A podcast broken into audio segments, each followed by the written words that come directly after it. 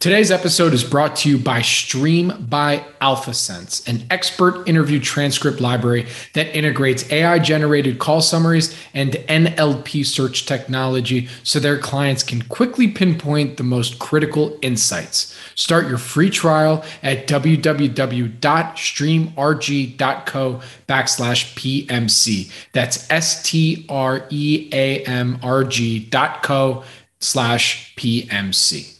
This podcast is for informational purposes only and is not an offer or solicitation of an offer to buy or sell securities. SNN Network, SNN Inc., and the Planet Microcap podcast and the representatives are not licensed brokers, broker dealers, market makers, investment bankers, investment advisors, analysts, or underwriters. We do not recommend any companies discussed. We may buy and sell securities in any company mentioned and may profit in the event those securities rise in value. We recommend you consult with a professional investment advisor, broker, or legal counsel before purchasing or selling any securities referenced in this podcast podcast. Welcome to the Planet Microcap podcast. I'm your host, Robert Kraft, and thank you all so much for the support and for tuning in. Next up on our event schedule is the Planet Microcap Showcase Virtual on December 6th through 8, 2022. On day one of the event, we'll be hosting the first ever Stock Pitch World Cup. Six global areas, six moderators, 24 total stock pitches. Joining us to moderate each special session is Maj Soueidan, representing the USA, Paul Andreola representing Canada, Fadi Diab representing Australia, Jason Hirschman representing Europe, and Kelvin Sito representing Asia. The only way to see the Stock Pitch World Cup, as well as the entire event, is by registering now.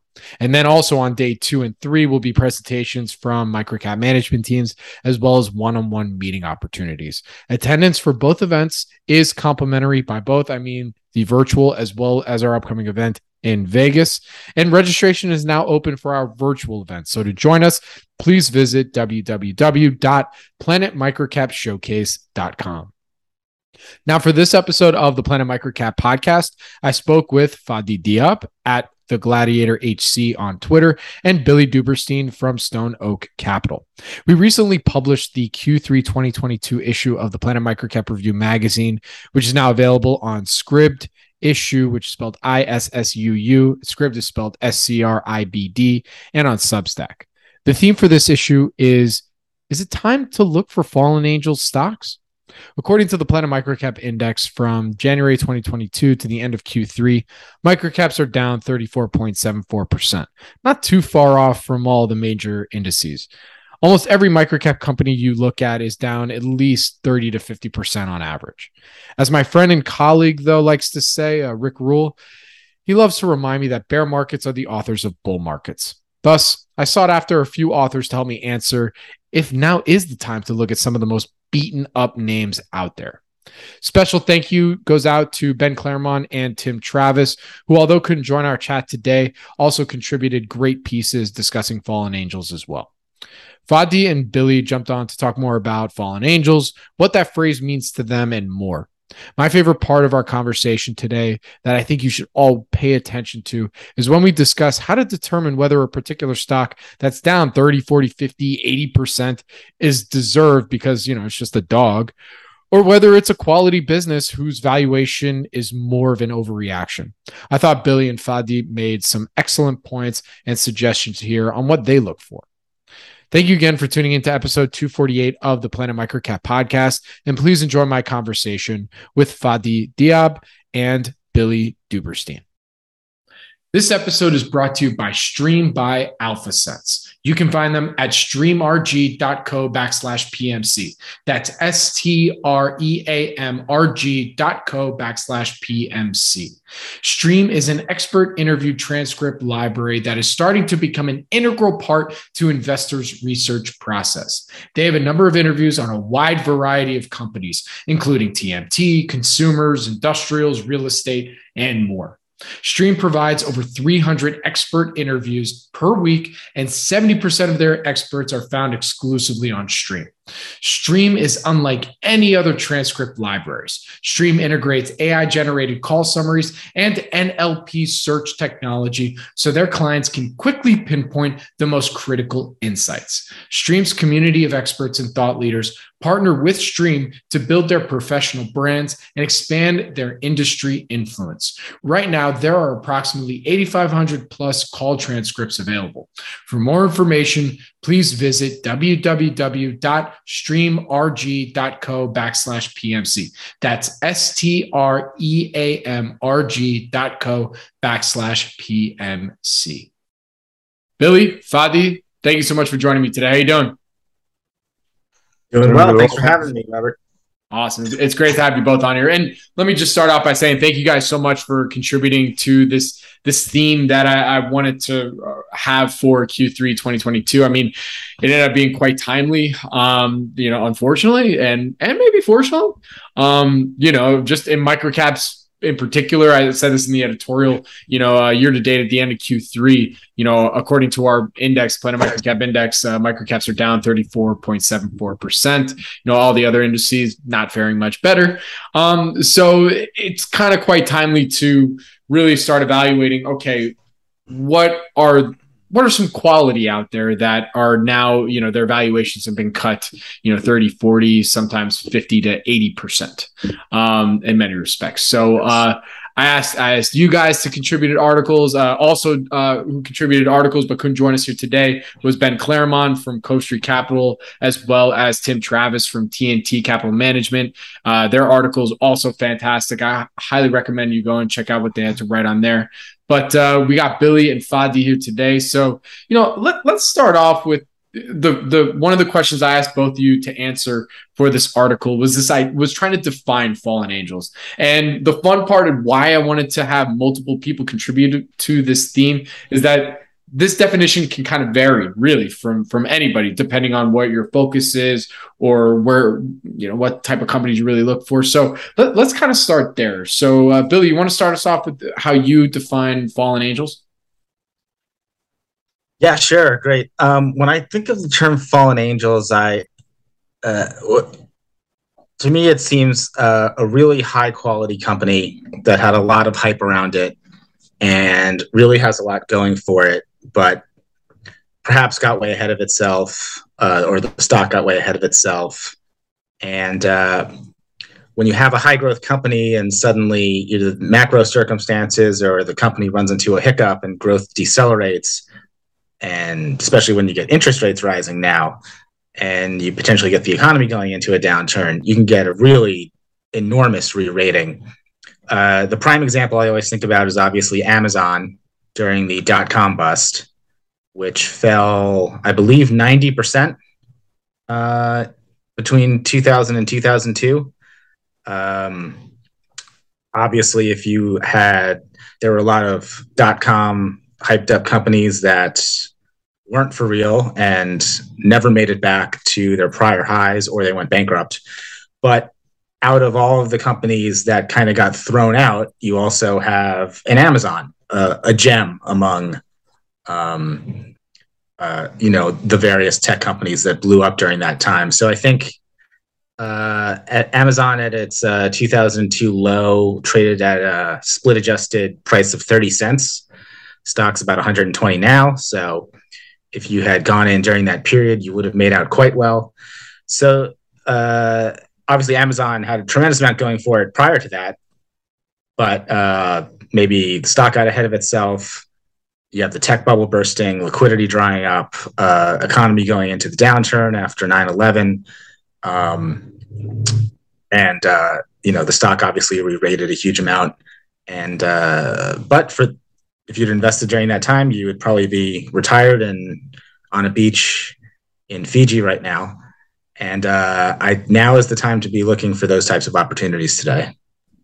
Very cool. Fadi. love to let's let's hear your definition. Yeah, I have, a, I have a similar definition. Um, to me, there's really two main things that moves uh, a stock in the microcap space. You know, one is obviously the performance of the company and management and directors, and secondly um, is money flow. So money flow is incredibly important. You know, you, I've come across a lot of stocks that are performing really well, but are in sectors that the market just doesn't really care about at that point in time. and they perform a lot less than companies who aren't achieving the same sorts of goals, but are in sectors that the, that the market um, finds hot at that time or has been hot for quite a while. And so when it comes to fallen angels uh, in the microcap space, you really only have two types of companies. Either a new IPO, um, which started off with a small valuation, or you're a fallen angel. So you've been a company that had you know huge plans, you had big dreams, um, didn't get achieved, and over time, sometimes over you know a decade, you just see a gradual fall in share price until you know the company is pretty much uh, needs a new, uh, a new strategy or uh, a new direction, probably a new management team, and you're pretty much just starting again. Uh, you know, maybe a 5, 10, 15 million dollar valuation. And so you see these companies go from some, sometimes a billion plus um, down to about five or 10 million market cap. And, you know, there's no coming back from that from my perspective. You might, you have the, the odd one in probably a hundred thousand Amazon stock or, you know, very, very successful companies that, you know, have gone down 90 plus percent and have recovered. But the vast, vast majority never ever do. The only way they recover is when you have new people come on board with a new business or a new strategy, and it's pretty much a new company, and you start again.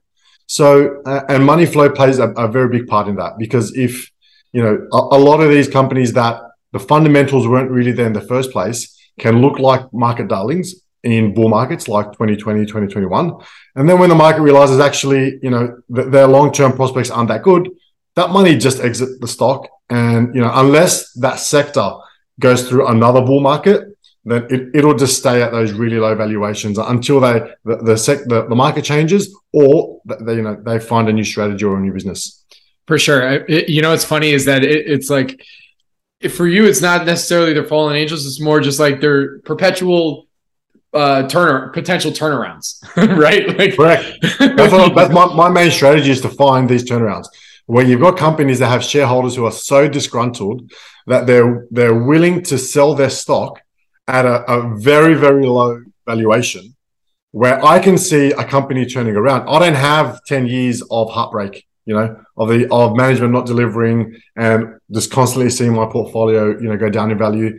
So you can buy these stocks for very, very low valuations of people who have just had enough and, you know, I feel for them, but it's an opportunity for people who can see, you know, 12, 20 months, 36 months down the track to say, if this turns around and the market plays, plays ball and the sector, you know, heats up, then you can see a tremendous amount of growth and share price appreciation in a pretty short amount of time. Absolutely. Billy, feel free to jump in at any time. You know, did, I mean, you guys both heard each other's definitions and how you approach all this stuff. You know, what do you think about each other's, you know, thoughts here and strategy on that? So, Billy, let's go to you. Yeah, absolutely. Uh, it's really two sides of the same coin because um, uh, a really high quality company probably isn't going to go down 80% or 90% unless it is running into some sort of headwinds that management is trying to, and it probably won't recover unless management fixes it.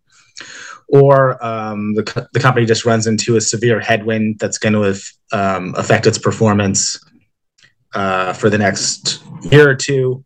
Um, many money managers have very short uh, time horizons when they're worried about near term performance.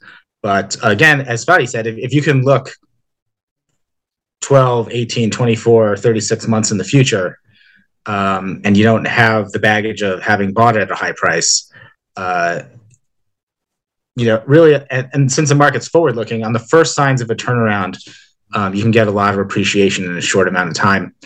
Or you can get into a holding that you that can turn into a long term holding that you can hold for 10, 20 years and um, can potentially become a hundred bagger, um, as in that uh, that famous investing book. So, uh, you know, high quality that's been marked down. Usually, it's going through some sort of turnaround or difficulty it's dealing with, and uh, you just got to try to take advantage of the myopia of uh, short-term oriented uh, investors or investors who just can't take the pain anymore. For sure. Did you want to jump in there? Yeah, and, and, I think the distinction between high quality and not high quality is important because you won't see a quality stock, you know, generating a profit um, continually increasing revenues, decreasing costs, go down by 90%. Uh, the, the Amazon example was in one of the biggest booms in history. So you can't really, that's, that wasn't a normal market environment. But, you know, I, I recently ran um, my own screen up screening process through about 600 stocks on the ASX, all microcaps. And the, the vast majority were down between 50 and 80% this year. Okay. So I, I, wanted to run that exercise throughout the year to see how they were coping with the, you know, the market correction. And the vast majority were down um, 50 to 80%. One, one correlation I found though is companies that performed better, so were down, say 20 to 30%, all had um, management holding a significant amount of stock that they purchased on market. So these were much higher quality, management were buying on market. They, they put their money where their mouth is. They understand the long term potential. And so those higher quality stocks, I agree, wouldn't go down 50 to 80%. I would classify the second bucket, the, the lower quality ones that were down 50 to 80% as the fallen angels.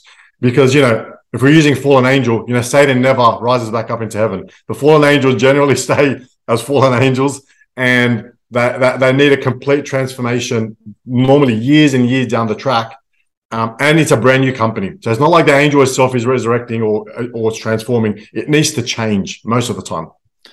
We're, we're about to get into a religious conversation. how we all define it. No, no, I love it. no, no, I appreciate that because, and I'm and I'm glad you brought up this point because that's something that I think we really want to dig into in terms of a, a rabbit hole here. Because you know, I was just on a very, uh, I was looking at a conference list not that long ago where I was looking at the list of microcaps, and ev- almost every single one was down at over fifty percent year to date, easy. You know, uh, fit, fit, sometimes even more. Um, and I have to ask myself, you know, not all these are dogs, right? They they can't all possibly be dogs. I mean, don't get me wrong, maybe the majority are. I'm not totally sure. You know, I'm you know, I leave people who are much smarter than me to uh to make that call one way or the other. But there but there's clearly some value that folks have seen in these businesses at some stage of its life or potentially in the future, right? So our real task is trying to figure out okay, of those ones that are down year to date 50 to 80%. What, uh, other than, you know, maybe just seeing some management buybacks, you know, what about some of these businesses can we pinpoint as saying, okay, these have some qualities that might lend itself to being a good turnaround potentially and or you know look that actually is probably a quality business they're just being beaten down because the rest of its sector is just getting absolutely killed as well. So for you guys in your vast experience and looking at some of these things, you know, what would you say are some of the things that folks can look to to say, all right, these can't all be bad. What are what are some of the signs that, you know, maybe this might, you know, maybe maybe this is just a little bit of an overreaction. So uh who wants to take that one first? Billy, you wanna you wanna go first? Sure. Um what are some of the things you can look at? Um, I do think um, the the stock I'll be pitching is a founder led business. Uh, the CEO, uh, as Fadi uh, alluded to, inside ownership. He owns fifteen percent of the economics of the business. He has uh, seventy-seven percent voting rights. Um, the company just has a history of strong revenue growth and execution. Um, you know, in the the you don't want to dismiss a company because its financials are ugly this year because there's that could be the reason that's down. It, you want to understand if it's a deterioration of the business or if it's a one-time hit. Uh, there's a lot of interest rate, currency. Um, if you do business in Russia or China, uh, these kind of one-off factors that are, might have uh, caused the year-over-year um, revenues or earnings to be ugly. Um, you probably don't want a company who uh, that is losing a lot of money structurally. That's different from losing money today, but you want to um, try to dig into like what's the contribution margin of the business. Um, can it be profitable if it scales? Um, uh, how much are they paying out in stock-based compensation? Because a lot of uh, former darlings uh, still pay way too much stock-based compensation that dilute shareholders. Um, and you also want to look to see um, balance sheet can it make it through a recession, uh, and even if it's losing money on a GAAP basis, what's its cash burn? Because um, you're probably not going to be able to raise money or not raise money at very good rates uh, in this environment. Um, and then another final thing is getting into the strategy. It's sort of how is the co- company strategically positioned? So is it going to be able to pass on uh, costs to its customers? Um, you know, how much how much market power does it have? And that gets into sort of uh, the business strategy, uh, Porter, you know, uh, the five forces uh, type of thing. So um, there, there isn't really an easy thing to look at, but it's sort of really digging into the fundamentals of the business, um, the underlying fundamentals of the business, and uh, the company's uh, strategic positioning. Absolutely, that's a, that's a great start there too. Thank you for that, Fadi. Yeah, great points by Billy. And I've got three main points, and one that you Billy touched on earlier around you know fund managers or institutional managers are the first sign of risk off. Right, they're out. Doesn't matter what they're holding doesn't matter about the potential. They've got you know things uh, certain objectives they, they need to meet outside of that stock so they're out which means um, which is why i personally don't like a lot of institutions on the register of a lot of the stocks i own. Because as you said bobby a lot of them if they're down 50% um, it doesn't mean they're a dog um, but it could just mean that they had a really bad register um, so if you have if I just compare my my individual portfolio and not mentioning any names, the stocks that have performed the best during the during this uh, calendar year are the ones that had a high retailership. So these are people who don't run money for other people. Uh, they're running money for themselves. They don't have to answer to anyone else. They don't have to have certain cash levels. And if they believe in the stock, then they're happy to hold. So um, for me, my best performers this year are those kinds of stocks. My Oh, real quick, because it because it cut out for a quick second. So just want to clarify. You said the ones that have high retail ownership, right? Correct. Yeah, okay, the ones that have just, You cut out for a quick second, so I wanted to make. Oh, sure. sorry. Yeah, yeah. yeah, yeah, so yeah, yeah. That's really, that's really interesting because it's counterintuitive too. It, it I, is, I, but retailers get to a point where they don't need to sell, and even if they're holding for the wrong reasons, maybe they're just holding out of hope, right? It still reduces the amount of, of selling pressure right. on the stock. Where institutions don't care, they've got to sell they'll sell at 10, 20, 30, 40% loss, whatever it is. If they're going to sell, they're going to sell, which adds a lot more selling pressure. But yeah, go on. No, no. I think there's just a stereotype of the retail investor being unsophisticated and, you know, trading and whatnot. But it's actually a lot of institutions that are forced sellers in a lot of, uh, a lot of circumstances, which I think is a really great point. Yeah, absolutely. Um, the, the, second point, Bobby, around why some of them are down this much and, and maybe aren't dogs is, you know, liquidity in the microcap environment is very important.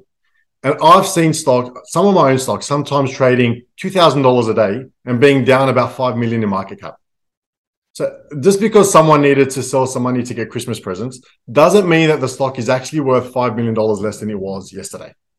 Um, so I think if you, it's very important to look at the register um, you know, how many of the top 20 shareholders, oh, sorry, how many of the, how many shares do the top 20 shareholders own? Um, who are those people? Have they had success in the past? Uh, it, do management um, fall in, into that top 20 register? Hopefully in the top five. Um, so I think the register and liquidity in general is very important. And during market corrections, the liquidity is just completely taken out of the microcap space. So a lot of these stocks can fall on very, very low volumes, um, sometimes 50%, but the, the second we move out of this environment into a risk on environment, and hopefully that companies continue to kick goals, that they all go up just as fast on that small volume. So you've got to you've got to find that balance between I know it's dropped by X percent, um, but is that a fair reflection on um, the total register and what they're doing and the stock and what it's doing? So that, that's an important point. And I think the, the last point I want to raise was you need a strategy just because you have you can look at a chart and see a company down 50% or 60 or 70 doesn't make it cheap. You've got to have a certain number of factors that you say okay for me to purchase a company it's got to meet these five six seven eight nine ten goals. Maybe not all of them maybe 80% of them. And maybe the more goals it meets the more allocation you give to it in your portfolio. But you can't just look at the price or the chart and say you know i've seen a lot of terrible charts that I've gone that i haven't owned but I've, I've bought in at stages where the company's down 90, 95%. And I'm sure at 30, 40, 50, 60, they're always up. Oh, shareholders saying, oh, I might double down. It's, it's really cheap here. So you've got to have a strategy that's uh, really personal to you. And there's nothing wrong with you using or tailoring your strategy to some other, you know, some other more publicly known people strategies that share them online. Um, but you've got to tailor it to your own personality. Um, so if you're someone like me, you know, I have the patience of, you know, I don't even know what the analogy is, but I'm very, I'm a very patient person. I don't like uh, action all day, every day, right? So I can't be a day trader. And uh, someone on the other side of the coin who is, you know, always wants action, loves the adrenaline, they can't be holding stocks like I do for two to three years. So you got to find a strategy that fits your kind of personality, and then add factors that you're saying the company must meet these. And it's going to be different for everyone. There's there's no there's no perfect strategy out there. Whatever strategy works for you, if it, if it works, then do it. doesn't have to work for anybody else. But you've got to have that strategy, and if you don't, then you're really going to be caught out, and you're probably holding one of these stocks that are down 60, 70, 80%, or probably all of your stocks are down by that much. If you were just buying in the hype of 2020, 2021, when you when you should have been selling those stocks you you might have been buying them. Absolutely, those are all fantastic points, Fadi, and, and both both that both you and Billy gave here. So I, I hope everyone listening I had a pen and paper ready to go because I think at a bare minimum, all those points that they made right now are definitely things that you can think about when you're looking at potential companies to add to the portfolio, or even just looking at your own current portfolio right now to see, you know, if they, you know, if you're happen to be holding ones that are down, you know, 30, 40, 50 hopefully not you know hopefully they're not down that much you know for those listening out there. You know you, have been able to avoid some of the pain uh, that we've all experienced. Um but you know fadi you you just gave your strategy there of you know what you're doing in times like these. Billy do you love to hear what your strategy is as well. It's pretty similar to fadi's. Um I uh, I'm a very dyed in the wool sort of uh, Buffett Munger um, viewing stocks as uh, businesses, uh, not as trading pieces of paper, and um, looking for uh, my our strat- our strategy. As I define it is uh, special companies and special situations.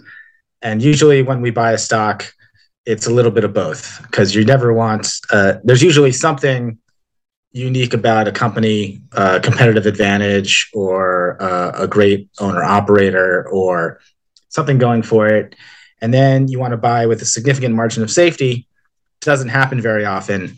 Usually there's some sort of uh, special situation or a market downturn or the company going through a change or a turnaround um, that sort of enables you to get the uh, the company at, at a significant margin of safety. Um, so uh, we own both high quality compounders as well as sort of deep value uh, turnaround situations in allocations according to their risk. Um, and we are, uh, I am a long term oriented uh, shareholder. So um, when we get in at a good price with a great company that we think is a great future, uh, we typically hold it for uh, over a year or at least. Um, I've had some companies in my portfolio for three or four years. Um, and uh, and that's uh, that's pretty much uh, the strategy. This has been a, a, a, difficult year, but we've done I've done a lot of moves. Now now I'm looking at uh, what stocks could have potentially the most upside coming out of this um, this downturn and uh, sort of repositioning from the defense. We have a mix of defense, what I would call defensive stocks, and then more aggressive. Um, so we're sort of slowly shifting into getting more aggressive as uh, uh, some more smaller cap stocks have gotten uh, beaten up. Absolutely. Hey, if you don't mind me uh, following up right there with you, I mean, what without I'm not asking you name names here, but I mean, uh, are there certain sectors that have been particularly appealing to you that you feel fit uh, that more aggressive strategy? I mean, or, or, or were, did you mention that in, in your article, the e-commerce and software stocks? Well, that's definitely what I'm looking at now because they've been the most beaten up. Um, I do have a predilection for uh, tech, not unprofitable tech, but uh, I would say wide moat uh, uh, tech um, still gotten beaten up this year. It's it's not not the companies that are 70 to 90 percent down, but they're still 20 30 percent down. I have a few that are up this year. Um, I also have a bit uh, in oil stocks. Um, it's it, it's a tech and oil heavy portfolio, but uh, um, uh, certainly cloud and uh, uh, the infrastructure giants are some some uh, portfolio um, uh, kind of generals, kind of anchoring the portfolio, and then um, some tech, some some a few consumer name, unique consumer name stories that are in there that I understand. Um, and then and then the energy stocks, which uh, have obviously worked this year, and uh, I wish I had more of them. Uh, but uh, again, I, am mo- most experienced. I'm most familiar with a lot of uh, tech, um, and so I, given that I'm, um, you know, you don't have to be familiar with every single sector out there if you want to find unique stories. Um, I have two tech companies that are up this year. Um, not all. I mean, the rest, the whole, the portfolio is down, but you know, uh, I was giving the fist pump. Hey, I was giving the fist. But, hey, we'll take a win where we can take you, a win. It's, it's just you think every tech every tech stock out there has got to be down this year, but um, there are still a few that uh, a couple that are actually up. So you can find um, unique situations and unique companies and unique stories in any sector, kind of in any market environment. Um, but uh, uh, I, given the long term nature of the holding and sort of what's going on um, with some of the innovation that's going on now, and um, and a lot of the sectors are consolidating, uh, which is making uh, some of the players more profitable and more stable going forward. Um, but th- those are the types of companies that I'm looking at. And uh, the company I'm going to pitch today, I think, is an emerging name uh, that could become a big company one day, but it's uh, it's a small cap now. Gotcha. Very good. It, the company you're talking about is the one that that's in the article as well. Uh, yes, that's okay. that's not one of the ones that's I that this is a new the one I'm going to talk about is in in the article. It's a new position and it's down a lot this year, but one I think has a lot of turnaround potential. Gotcha. I'm going to come right back to you on that because uh, from uh, Fadi, I want to also, you know, last time we we actually I, you weren't on the pod that long ago, and you know we were talking about, you know, are you a contrarian? Okay, tough person. Why don't you check out some mining and psychedelics then, Miss? You know, call yourself a contrarian. Let's go. You know, so uh, are those are those sectors still? I, I, mean, cannabis was still hated at the time too. Now I think it's gotten a little momentum from some of the news that uh, uh, came out of the, the the Biden administration. Um, but I mean, are are those still sectors that you've been looking at actively, or there have been some other ones that have a few uh, potential turnarounds that you've been looking yes, at? I'm I'm very much in the commodities space long term. You know, th- there's no EV revolution without a huge amount of spending and capex and investment going into these small cap um, resource stocks. So I'm I'm pretty heavily uh, in in that sector. On the you know, if we, if we want to talk about the psychedelic space, the one company I do own is probably the one that has gone down. It's it's down, and this to show just how hard it is, right? It's probably the stock I've got the most conviction in, but it's down fifty percent since the beginning of the year.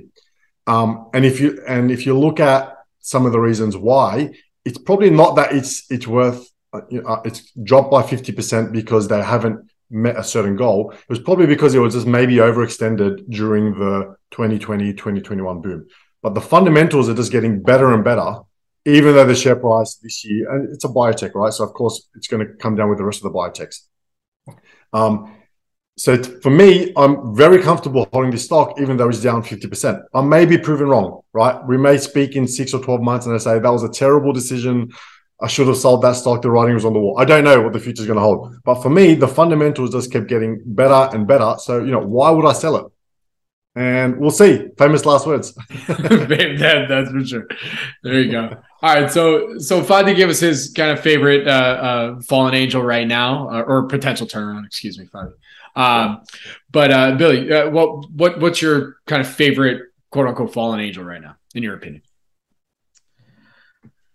Yeah. So um, again, this is a stock I came to this summer. Luckily, um, I think maybe not. Um, it's uh, a stock called uh, Farfetch. Um, it's actually based in London, um, run by uh, founder CEO from Portugal named Jose Neves. And what I like about Farfetch, it, it you know, it's been thrown out with all of the other e-commerce stocks out there, but it has what looks to me to be better long-term unit economics, and it seems to be consolidating the um, luxury e-commerce world for itself. Um, and it sort of had this emerging, you know, e-commerce stocks benefit from network effects when they get to a certain escape velocity. Um, all the buyers are there, so all the sellers, you know, sellers come on, so the buyers come there. The more buyers, the more valuable you are. The more sellers come onto the platform, and it just feeds on itself. And it seems like um, this company Farfetch has something that is sort of attracting um, the most premier brands in the luxury world uh, to its platform and um, uh, luxury e-commerce is sort of running behind general e-commerce. Um, luxury brands are, you know, often family-owned. They have considerations sort of beyond this quarter's uh, revenue and earnings, so they've been very reluctant to sort of enter the e-commerce world. And this founder, um, Jose Neves, he seems to have mastered both the tech side in terms of uh, software engineering, really good. He's also a luxury uh, brand sort of aficionado um, himself. Um, so he actually he actually had a, a, retail store in London that won uh, luxury retailer of the year and uh, some some award in London back in 2006.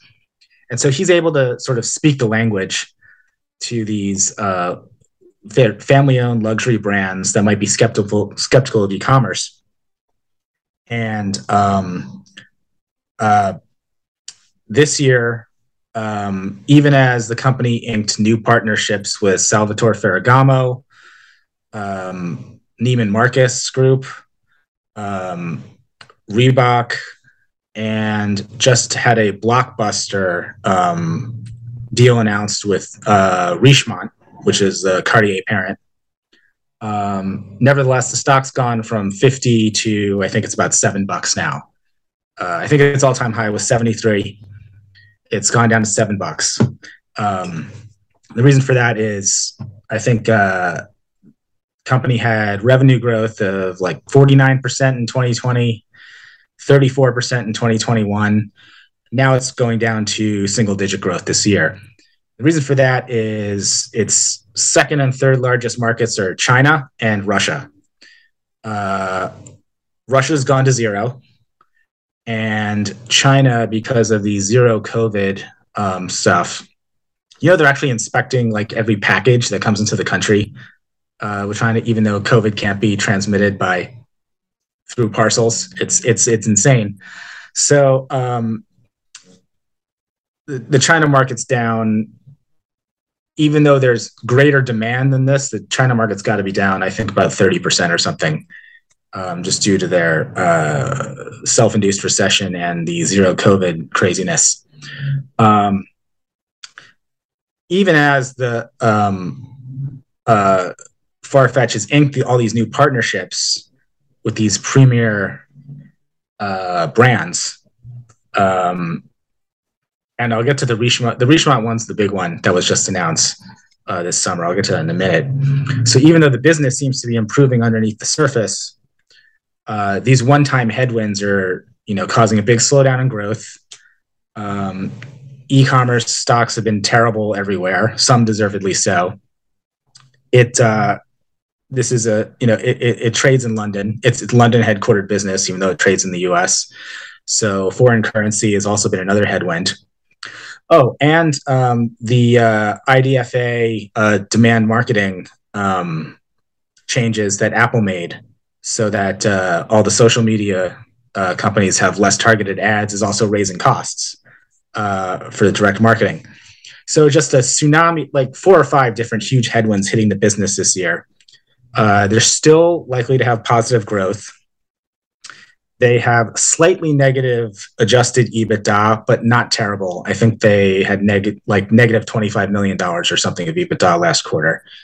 Um, they're taking this year to streamline costs in in the business as well, and then next year, all they're going to be lapping all of those tailwinds. Um, they still have a very low penetration of overall um, uh, luxury, the overall luxury goods industry, um, and even um, the uh, the online luxury goods industry. Um, was an interesting thing about this business model is that it's essentially three different businesses. Um, it's essentially like Amazon's third party um, business where they they don't take position of uh, possession of inventory except for s- small amount of markdowns. So they're able to connect all of the these luxury Maison stores uh, and get all that inventory onto the platform a very efficient third party way. Second is they actually are kind of like the Shopify as well of the luxury industry in that they uh, Farfetch is actually running the websites of these luxury brands direct to consumer websites. So they also get GMV that way. Third, Farfetch has actually bought some physical stores and actual brands itself. So it's not 100% pure play e commerce. Um, it bought um, luxury retailer called Browns uh, in London uh, back in 2015, I think, and it increased revenues 20 fold um, since taking over the business. It uh, bought a uh, platform for up and coming luxury brands called New Guards Group uh, in, I believe it was 2019. And uh, Farfetch has actually bought some of the brands under New Guards itself. Um, when it inks these, de- when it, it, its deal with Neiman Marcus is basically going to take Neiman Marcus uh, International, and Farfetch actually invested $200 million in Neiman Marcus as part of the deal. So not only does it have its current economics, but it also has these um, stakes in these sort of hidden assets as well underneath. Um, and it's pursuing a omni-channel vision called luxury new retail which connects the online and offline world in a really interesting way. Um, and so it, it, it's a little bit complicated because it's not you know pure play e-commerce. It's got these hidden assets. It's in europe. Things are moving all over the place. So that's why i think it's it's apt to be sort of mispriced by the market and just sort of thrown out with other um, e-commerce names. But uh, when you put it all together, it, there's there's there's a lot going for this company, and I'll, I'm gonna finish up with the Richemont deal this summer. So this summer, so Farfetch's main competitor was an older company called Yoox Net-a-Porter, which was a luxury e-commerce website which operated on a wholesale model. They would actually buy wholesale, curate selection, and then sell to um, some older cu- um, customers. That platform kind of was owned by Richemont. Uh, Richemont bought it a few years ago. It has kind of been struggling.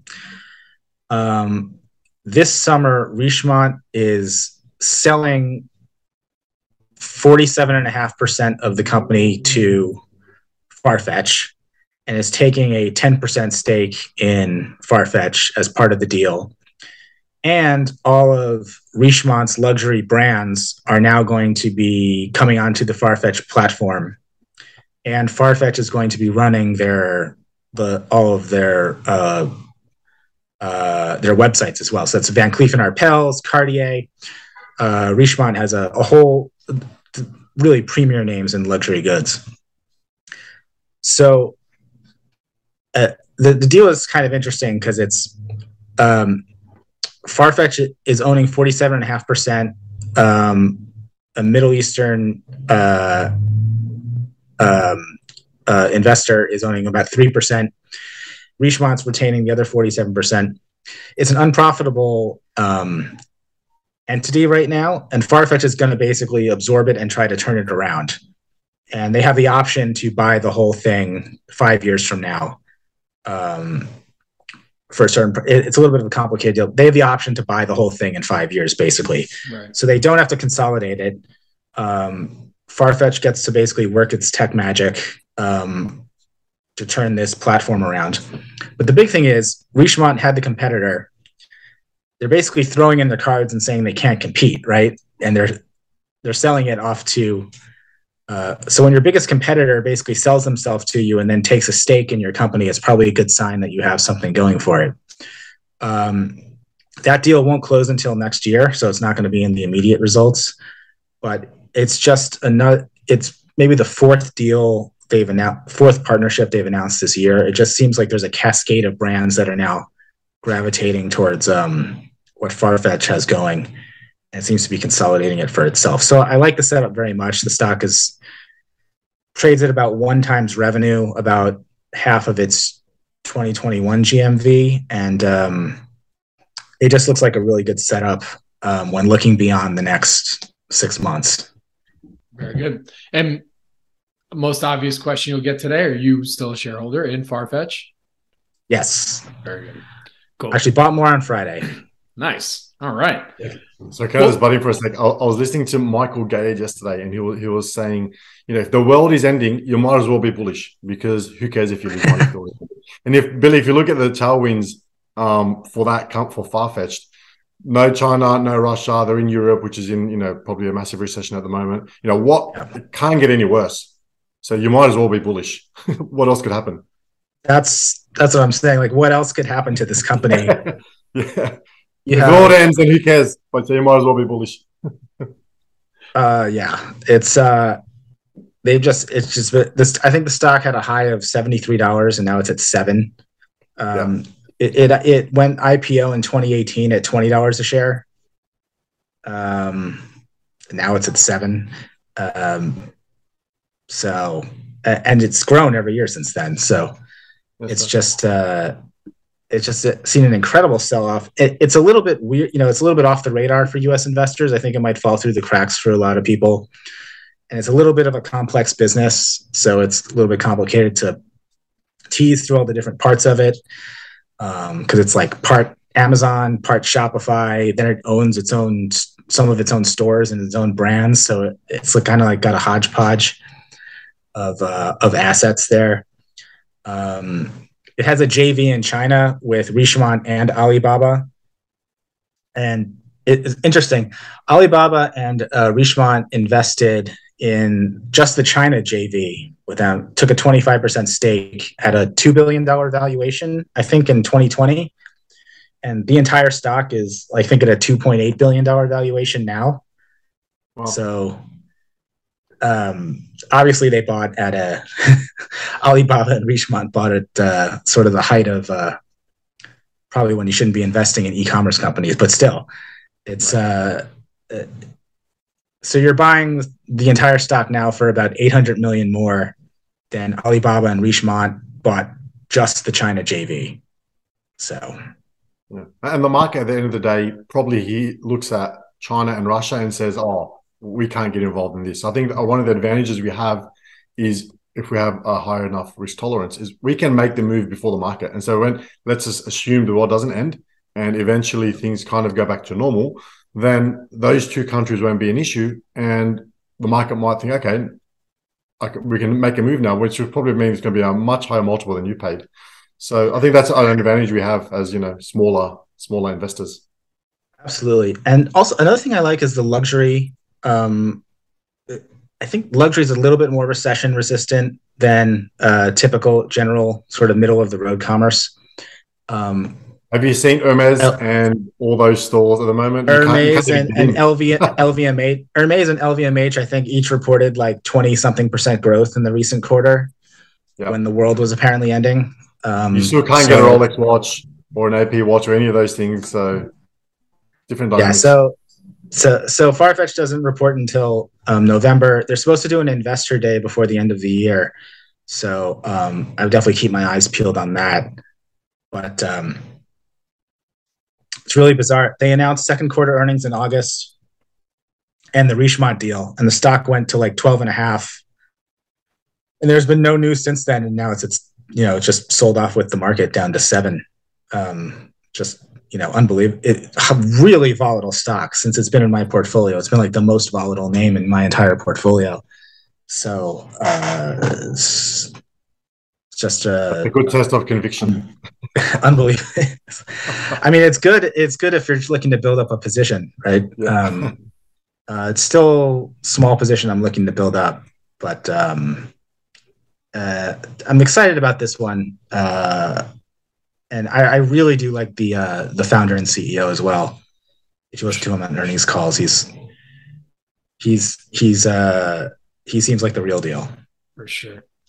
So okay, we're we're about there. So I wanted to close out and, and thank thank you for you know getting getting into a little bit more about Farfetch and and yeah. uh, I went on for a long time. I'm sorry. It's uh, don't worry, it's all good. It's all good. If anything, it gave it, it gave uh, you know people uh, an example of the kind of work that you can and should probably be doing right now, um, mm. without question.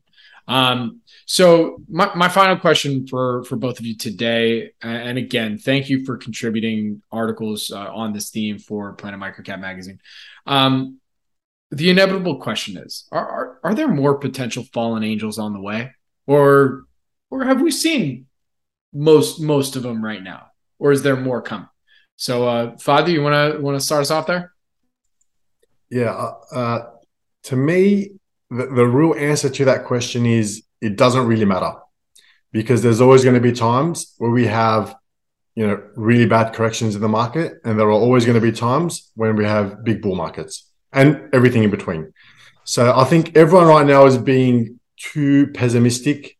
I think there's a lot of amazing opportunities out there um, especially in the microcap space because again once liquidity exits a lot of these companies are trading at such small valuations that the risk reward is really in your favor. Of course, you need a strategy to, to measure that for yourself. And I won't mention any stocks, but there's a lot of stocks now that you know you would have killed to buy at this level not too long ago. Um, so personally, I'm, I'm trying to look for opportunities to take advantage of at the moment. And the, the, the only other thing I'd say is, uh, and it might not seem like it now, but anyone who who join the market, and there would be a lot of people. Anyone who joined the market in say 2020 made a lot of money, likely lost it all this year. Um, is don't like you're so lucky that you've gone through this period in the space of two years. And I it won't feel like it, but you know, I joined right after the GFC, you know, just by chance. Um, and so between you know 09 and say 15, there wasn't really much there wasn't really much uh, volatility in the market. So it took me a long time to actually go through quite a lot of the cycles and learn a lot of the things that you need to learn in order to then become, you know, have a high chance of becoming successful over the long term. You know, if you if you join in 2020, um, but in the last two years, you've gained a decade of experience in the market. And the worst thing you can do is just throw it in the bin because you lost some money. I lost a lot of money. I blew up my account twice. You know, everyone goes through it. You've just got to kind of accept that it's part of the cycle. Be happy that you can go, you went through all of that in the space of a couple of years. Um, took me about 10. Um, and so just keep going. There's lots of great opportunities. Um, put a strategy together and, you know, you'll look, I'm sure in five years time or three years or whatever the time frame is, you'll look back and say, you know, it was a great time to enter and you learned so much during that period. That's, that's awesome right there. Um, Billy, close this out, man. Yeah. Are there more fallen angels on the way? There are always fallen angels on the way. Um, companies are always blowing up or running into difficulty and or entering the market or making acquisitions. Um, when you have market-wide downturn like this, it's almost like there are too many opportunities that you have capital for. Um, but that's what makes it exciting. Uh, like Fadi said, it, you know, market wide downturns, drawdowns are inevitable. Charlie Munger once said, if you can't handle your stock being down 50%, you shouldn't be in the market. Um, I assume a lot of people are being tested this year. But um, if you can just accept these bear markets as an inevitable part of investing, um, you can cha- turn it to your advantage um, and try to become greedy when others are fearful provided you are in the right types of companies and uh, hopefully you look at some of the characteristics that Fadi and I outlined today, and hopefully that can help guide you. That's a great place to end it. Uh, gentlemen, where can everybody go and find more information about you as well as follow you on social media? Billy, uh, give us your website as well as uh, I think you have a Twitter handle, right? Uh, I do. It's at uh, at bdubes82 is my Twitter handle. I don't use so, that so much for uh, my uh, my uh, investment my uh, my fund uh, investment advisory. That's uh, Stone Oak Capital LLC.